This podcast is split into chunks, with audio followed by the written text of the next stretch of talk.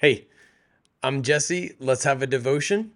You're going to see a prophecy of a beautiful coming return to Jerusalem, that the period of exile would come to an end, that they would be brought home. And there are some beautiful parallels as well to the, the, the, the homecoming of the people of God uh, in, in the end times. Here's Isaiah chapter 43. Now, this is what the Lord says, the one who created you, Jacob. Okay, it's not just a dude named Jacob. Remember, Jacob's name was changed to Israel. It's interchangeable with the nation of Israel. Again, this is another reason why when people neglect this this important interpretive tactic, they, they come to uh, to very different conclusions than what was intended by Romans chapter 9 and the one who formed you, Israel, do not fear, for I have redeemed you. I have called you by your name. You are mine. It's beautiful. When you pass through the waters, I will be with you, and the rivers will not overwhelm you.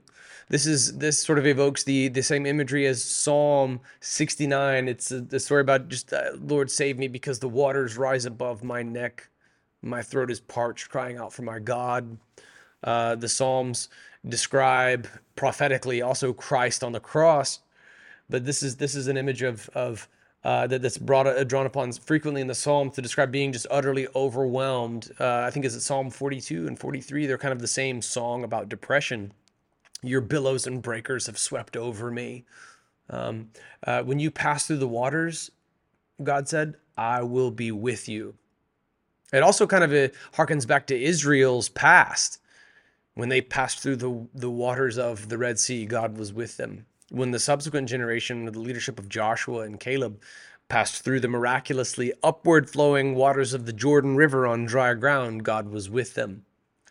And the rivers will not overwhelm you. See, it kind of evokes Joshua chapters 3 and 4. Like God has never let water overwhelm his people. He even made the rainbow as a sign of his covenant uh, because of its effect on the atmosphere. Now light is uh, cast across the horizon onto a canvas of water vapor, revealing the colors of red and orange and yellow and green and blue and indigo and violet. And this is a sign of God's promise never to flood the earth again. I mean, God, God has a God has, has made a specific point of showing his people that you'll not be overwhelmed by water. I'm sorry, Al Gore, your inconvenient truth prophecy about Florida that won an Oscar didn't come true. God is very particular about this. Does not preclude tsunamis and disasters like these. We do see in the book of Job, wherein the devil is given a degree of freedom whereby he may use climatological phenomena to create catastrophe and tragedy. But what God says to his people of Israel is that when you pass through the waters, I will be with you. When the river uh, and the rivers will not overwhelm you. When you walk through fire, you will not be scorched. The flame will not burn you. Uh, what's important to note here is that God doesn't extinguish the flame. All right, this this is this is important. Do you see the words? When you walk through the fire. Okay, what does the word when suggest? You're going to walk through fire. Don't be shocked when you walk through fire. Peter would write to the persecuted church throughout Rome in AD 64 and tell them like like don't don't act confused by this fiery ordeal that has come upon you as if something strange were happening to you. All right, it, it may be that he was referring to their understanding uh, of of Isaiah 43. When you walk through the fire, means you're going to walk through the fire you will not be scorched, and the flame will not burn you. Okay, Christian? Do not be under the delusion that walking with God means you're never going to walk through fire. Do not be under the delusion, do not be so immature as a believer that you think that giving your life to Christ exempts you from suffering and heartache and difficulty. It means that you're going to go through the fire, but He's going to be with you as He was with Shadrach, Meshach, and Abednego. Now, those were not their real names. We're going to talk about that in just a moment. This tendency of uh, this tendency of ancient kings to give uh, pagan names to uh, godly people. For I am the Lord your God, the Holy One of Israel, and your Savior. I have given Egypt as a ransom for uh, for you, Cush and Seba in your place. Right, Cush was uh, was south of south of Judah and uh, geographically kind of the equivalent to Ethiopia. Right, uh, Cush and Seba. I'm not exactly sure where Seba is. I see conflicting reports on this. Because you are precious in my sight and honored, and I love you, I will give people in exchange for you and nations instead of your life. In Romans chapter 9, we see Esau I love, uh, Jacob I loved, Esau I hated. Uh, again, it's another instance in which Jacob is interchangeable with Israel, and his older twin brother Esau's name was interchangeable with the nation for whom he was the progenitor, the nation of Edom.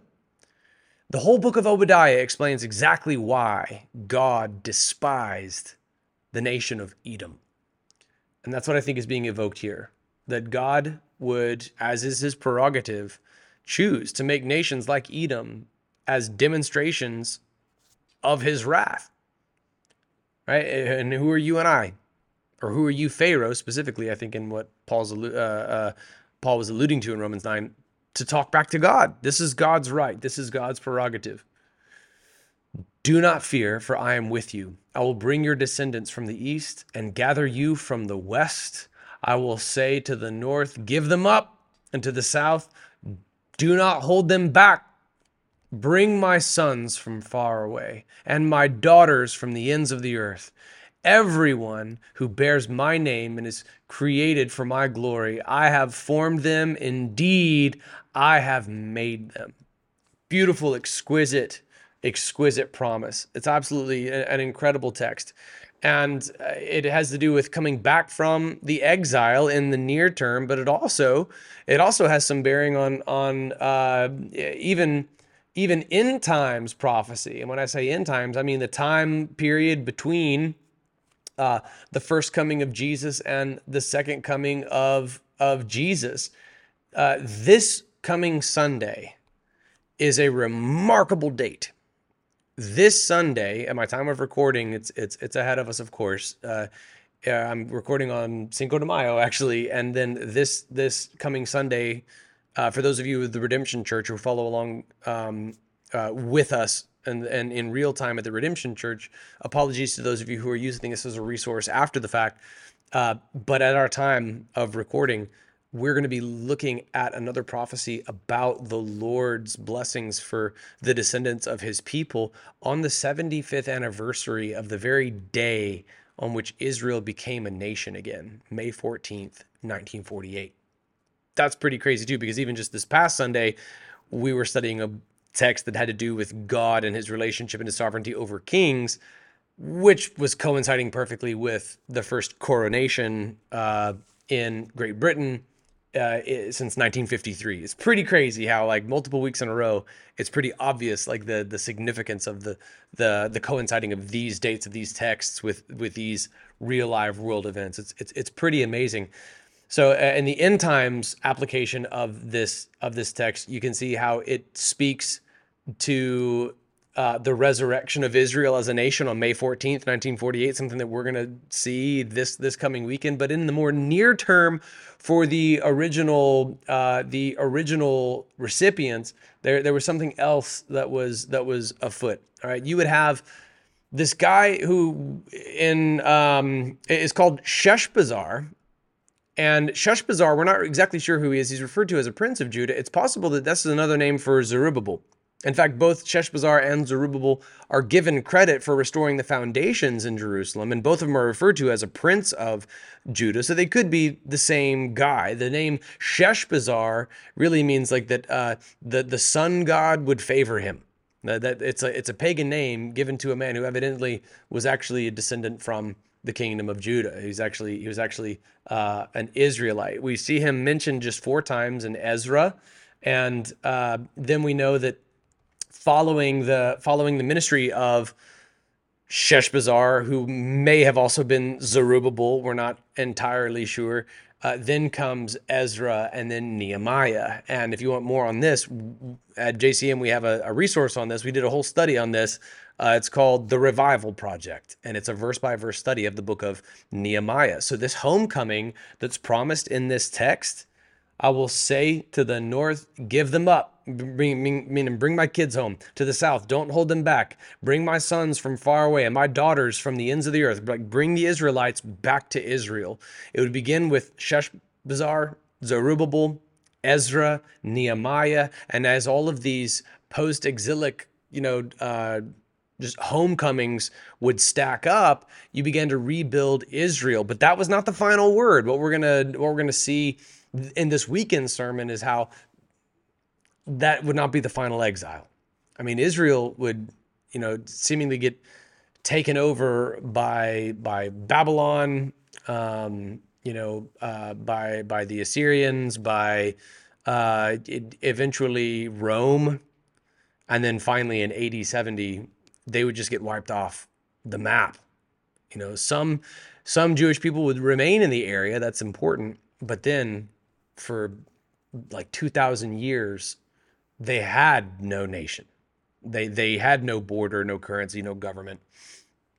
And then miraculously even post genocidal attempt to eradicate them after the nazis killed 6 million jews they become a nation in a day. And now i'm giving a little bit of a sneak peek as to as to what is to come to play in the final chapter of Isaiah, Isaiah 66, 8, if you want to sneak ahead. Uh, God will do exactly this again. So in the near term, uh, uh, for the original recipients, uh, he says, I will bring your descendants from the east and gather you from the west. He's going to bring people back to Jerusalem all right, Sheshbazzar, Zerubbabel, Ezra, Nehemiah. But then, even in the far term and more end times, as in like the current redemptive era, uh, God would do it again. He would bring Israelites back to Israel, even post 2,000 years of exile and imminent attempted genocide. Uh, so this this has a dual meaning to it. Uh, in the immediacy, uh, it means that post Assyrian and Babylonian exile, you're going to be brought back home again. And then even in a, in a, in a scope beyond the lifetime uh, beyond the lifetimes of Ezra and Nehemiah. Uh, wow, in the 1940s, okay, like 1948 was not really that long ago. Okay, if you think about the whole Earth's history, like 12 hours on a clock face, you'd have to rewind like a second, and that's 1948. All right, like not even a second. It, it was it was an instant ago, especially from the perspective of a God who exists in eternity, right? He he loves his children.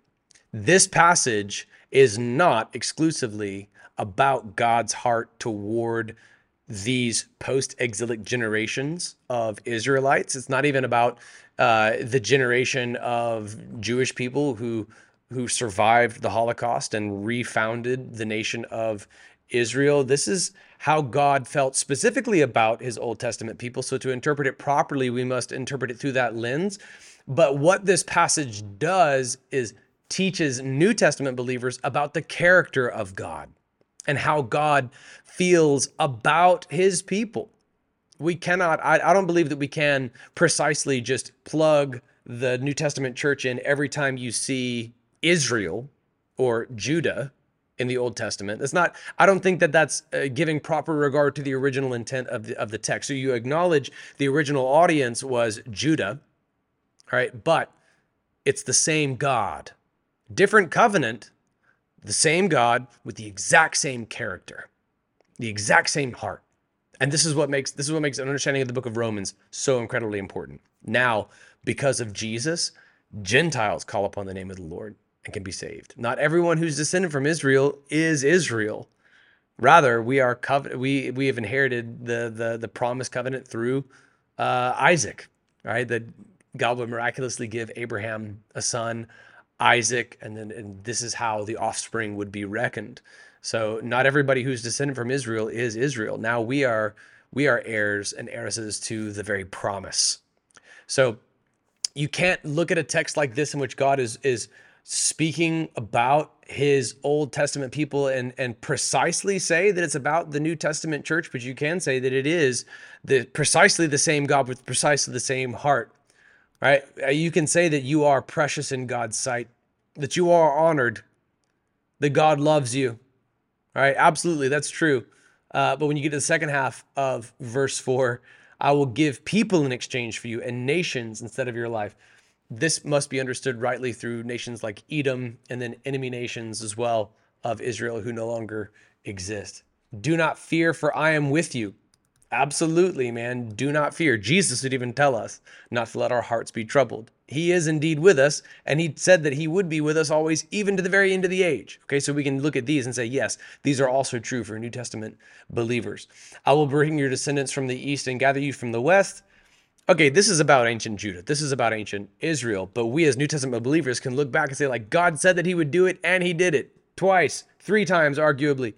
Uh, and then he, he goes on to describe more about how he feels about his sons and his daughters. Give them up to me. Don't hold them back from me. Bring my sons from far away and my daughters from the ends of the earth. Again, the original intent has to do with gathering post exilic Jews back to Jerusalem, but look at what God does for his children. Think about Jesus and his teaching about the one sheep that goes astray, right?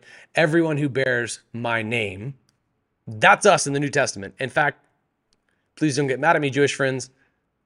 That is everyone who calls upon the name of the Lord more than it is Jewish people who deny Jesus as the Son of God. Is created for my glory. Yeah, that's you and I. I have formed them. Indeed, I have made them.